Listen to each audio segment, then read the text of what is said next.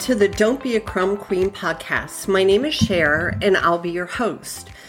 I wanted to share some of my story with you so you could have a little history about who I am, what I've lived through, and what I've learned from those experiences. My story starts back in my childhood. Growing up, I was the second oldest out of four girls. I was brought up in the era where children were seen and not heard. And my parents, although they were good people, ruled with an iron hand. It was their way or the highway. So giving your opinion or expressing your feelings really was not welcomed. That was considered talking back by my parents and you would be disciplined. As a child, I learned the safe place was to be quiet, keep my thoughts to myself, and do what I was told. Silence and compliance. It was my learned method of survival growing up. Please the people around me. Duly noted. My mother was overweight most of her life and suffered from low self esteem. It was so hard for me to watch her self loathing and depth of sadness. My young empathetic heart ached for her because she couldn't see her beauty the way I did. My focus became trying to cheer her up. I just wanted her to be happy. So I became her personal cheerleader, taking it upon myself to make her laugh and that was my reward. I was a rescuer in the making. It wouldn't be until later in life that I would see the connection between the impact of my childhood and how it affected my perception in relationships. While I believe we are all born with certain personality traits, learned behaviors are certainly influenced by the environment we grew up in. If we're not aware of these learned behaviors, which are usually not healthy because they're coping mechanisms, we bring them forward into our relationships. So it was with me. When I met my ex, I was stepping into that old familiar territory. Although he presented himself as a rough, rugged, macho kind of a guy, I saw through the smokescreen.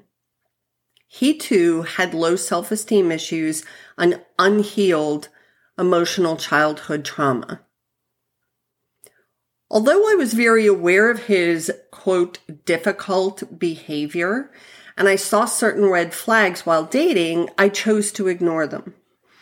I was attracted to the challenge, and the rescuer in me was hooked on the potential I saw in him, not who he was, but who he could be, if only. I knew how to operate in that type of relationship. In my younger years, I had built the skill set with my mother. It's easy to justify or excuse away behaviors that you know are not healthy. We all do it. We accept less than we deserve in the name of love or because we think having someone is better than having no one. We disregard that feeling in our gut that says, this isn't good for you. You know, they're not treating you well. They are using you. We know it, but we quiet that voice and proceed anyhow. And there's the learning. After two years of dating my ex, we got married. I was 23. His behavior did not change, but I continued to believe that I was the one person in all of the world who could love away his wounds and heal his heart. While it was a romantic idea, it was very unrealistic. I was wrong. The prison walls he had encased around his heart were just too deep to penetrate. Although I wanted to see him overcome his demons and become the man I knew he had the potential to be, the problem was he didn't want to change. He learned how to survive in his world the way it was, even if it was a living hell. He had found coping mechanisms to drown out his reality so he didn't have to feel a thing. And as much as I wanted to, I couldn't save him. No one has that kind of power. We were married not quite a year, and I can remember sitting in our apartment crying my eyes out, wondering why I even got married. I felt like a single person. He was a bona fide workaholic and was hardly ever home. His ego was well fed in his profession, and he was a superstar. Growing up in his family, success was determined by the salary you made. That's how you were accepted as being somebody. Unfortunately, he chased that demon his whole entire life. The approval he subconsciously sought from his family eluded him. He would never be good enough. That's the lie he believed. When someone is that broken and living with deep unhealed pain, it's not uncommon for those around them to take the brunt of their rage. They're so filled with self hate and shame that they see the world through dark eyes. While it's no excuse for any kind of abuse, it did help me to understand that this was more about what he was feeling about himself than it really was about me. Unfortunately, over time, the cruelty always gets worse. I didn't know anything about narcissistic abuse back then. And to be honest, I'm not sure I ever even heard the terminology. What I did know is that my living hell was escalating. I had no healthy boundaries in place. His manipulation and control continued to chip away at my soul as I strived even harder to please him. I was losing myself and I could feel it. I was being annihilated without him ever laying a hand on me. I, I didn't even know who I was anymore. I started searching for answers, which ultimately led me to counseling. I needed to understand how I got here and where I went wrong. Why was this happening to me? I needed clarity. Whether I wanted to admit it or not, I had a part to play in this too. And it was time for me to own my shit. No one likes to look at the unhealthy pieces of themselves, but it's necessary to get to the root of the why. Self discovery is scary and it's beautiful all at the same time. What you learned growing up will no longer serve you. You have to heal those areas or you're going to bring them into your relationships going forward. And trust me, that is the truth. When you're in an abusive relationship, the first question people always ask is, why did you stay so long? Why didn't you just leave? And while I'll talk about that in further detail in another episode, for me, there were several reasons. It took time for me to untangle myself and get my bearings.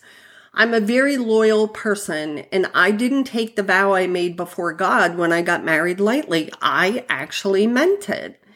I'm stubborn to a fault. I'm not a quitter and I do not give up easily.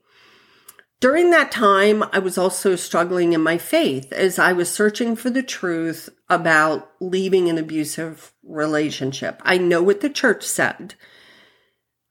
God hates divorce, but I needed to know what God was saying to me in my situation.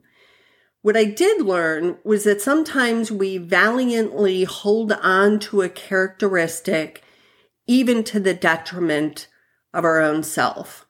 I needed to learn a healthy balance with those characteristics. I needed to change my mindset. It wasn't about quitting at all. It was about choosing.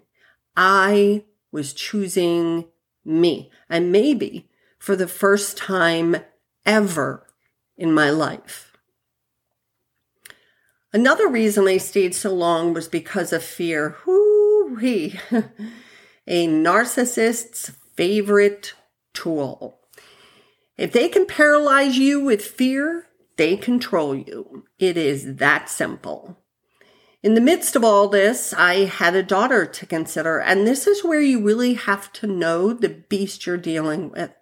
There was no doubt in my mind that he would use her as a pawn if I filed for divorce, and I couldn't bear that. Thankfully, he traveled extensively and was hardly ever home. Uh, so I really was a single married person and a single mom. Although the truth of his time away eventually came out, I learned to embrace it at that time as a blessing. This was a time for me and my daughter to enjoy our sanctuary of peace. I slowly started to heal, still in the marriage, right in the midst of hell. I was gaining strength. I was slowly taking back my power. Another area that caused fear for me was financial abuse. Now, it's not uncommon for a narcissist to control the finances. Although I was working full time and making a good salary, my ex frequently made statements about how everything we had was because of him. Translation You can't make it without me. You need me. The salaries we made together and the balances in the accounts just didn't add up. I can remember thinking, where the hell is all the money going? And if we're just making it on these two salaries, how the heck am I going to be able to make it on my own? Well, he had successfully instilled fear in me. What I didn't realize during the marriage, but found out during the divorce, was that he had other bank accounts and P.O. boxes, and that's where a decent portion of the money was going. He was living a double life, not uncommon for a narcissist. I knew the relationship had been dead for several years, and I was finally ready to admit it. It wasn't going to be restored. It was time to leave. I filed for divorce at 56, ending 33 years in an abusive marriage. That was five years ago. Divorcing him was hands down the best decision I have ever made for me. I don't regret a thing. When I walk away, it's for forever. No looking back. I had given it my all. When I'm done, I'm done. I had given him more chances than he deserved, and he shit on every single one of them. I severed the tie and finally found freedom. I was no longer going to be a crumb queen. I was very capable of making on my own. As a matter of fact, I'm thriving. Although I wouldn't want to repeat those years, I can honestly say I'm very grateful for them. I wouldn't be the woman I am today had I have not walked through that piece of hell. Sometimes something needs to end to make room for something new to begin. I hope you'll follow me in the next episode where I'll talk in more detail about what is narcissistic abuse. I hope you tune in.